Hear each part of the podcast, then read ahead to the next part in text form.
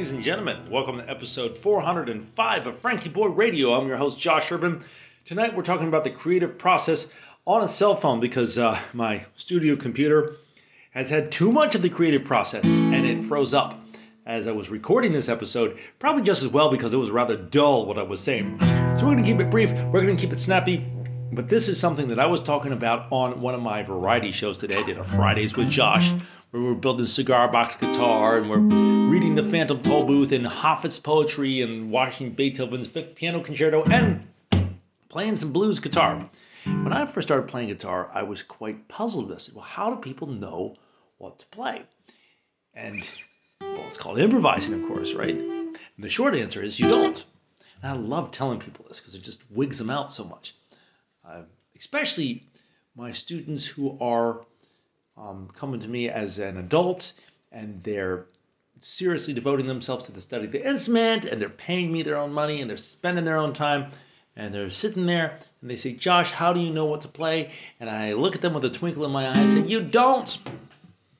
It's not a comfortable thought because then we're in the realm of chaos, the underworld, the unknown. But that's where all the possibilities are, right?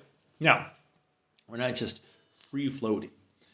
For me, and I find this interesting as a musician, and hopefully you'll be able to apply it to whatever you're doing, especially if you're not a musician.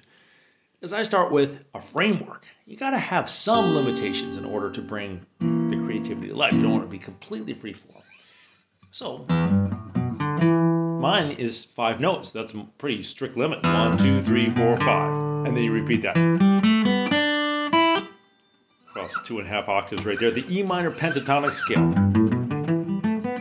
So, this is the alphabet out of which I'll start building words and eventually phrases and then I'll set it across this.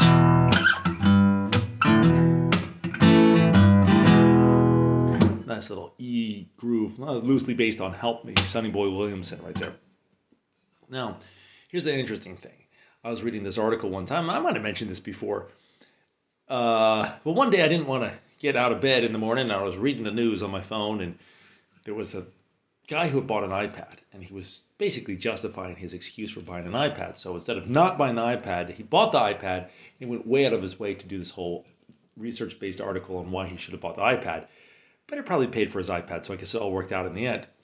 And the idea was is that if you have a particular thing, in, there's there's different types of knowledge, and one is is a remembrance of something. So facts, figures, names, dates. Beethoven's Fifth Piano Concerto premiered January 1811. Boom, I think, right? And if I practice that a little bit more, we get that. Dad, you get a kick out of this story. Uh, when I was coming up, I was working on my multiplication tables and I could never remember what 6 times 8 was. So he said 48. And every day when he would come home from work, he'd point at me. He'd walk in the door, and in the first five minutes, I never knew what it was going to be. He'd be like, What, 6 times 8? And I'd be, yeah, 48, right? And I got in the habit of that. So that would be the knowledge is in my brain and it's going to be connected to my voice. And that neural pathway is going to be streamlined and improved. And if you think of it as a wire, it's an insulation that's being developed on the wire. It's actually a coating that's happening on your nerve, according to this one article I read 10 years ago. So that's one type. But we run into a problem when we're trying to create something because the thing doesn't exist in the first place whether it's a song or a guitar solo or a poem or what to say next. We, we don't know, right? So that's when the wires or the neural pathways, you can look at them, a tangled bunch of wires all jumbled up. We're looking for that little random arc or spark. Remembering a scale, that's something that exists. I can look that up in a book. And I need to know that so well I don't think of it. Takes a lot of practice. It's easy enough to play, but you just want to get that down. I've played that probably a million times, literally. Now, what you do is I'll start doing my groove.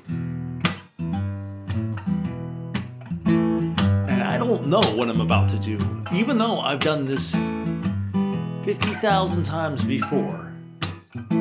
Each time's a little different. I'll start talking with my words.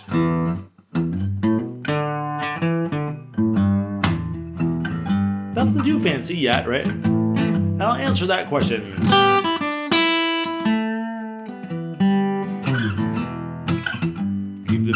Right?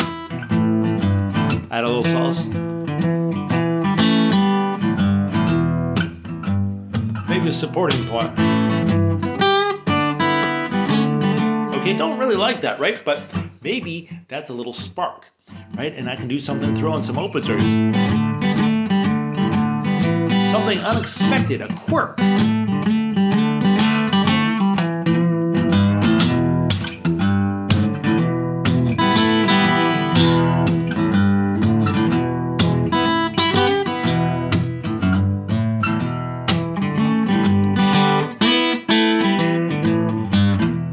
Cliche, something that somebody said before. It never rains unless it pours.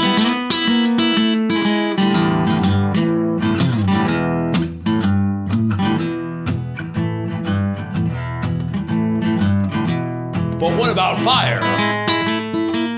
You can turn things on their head and see what you can find with those little random unexpected sparks.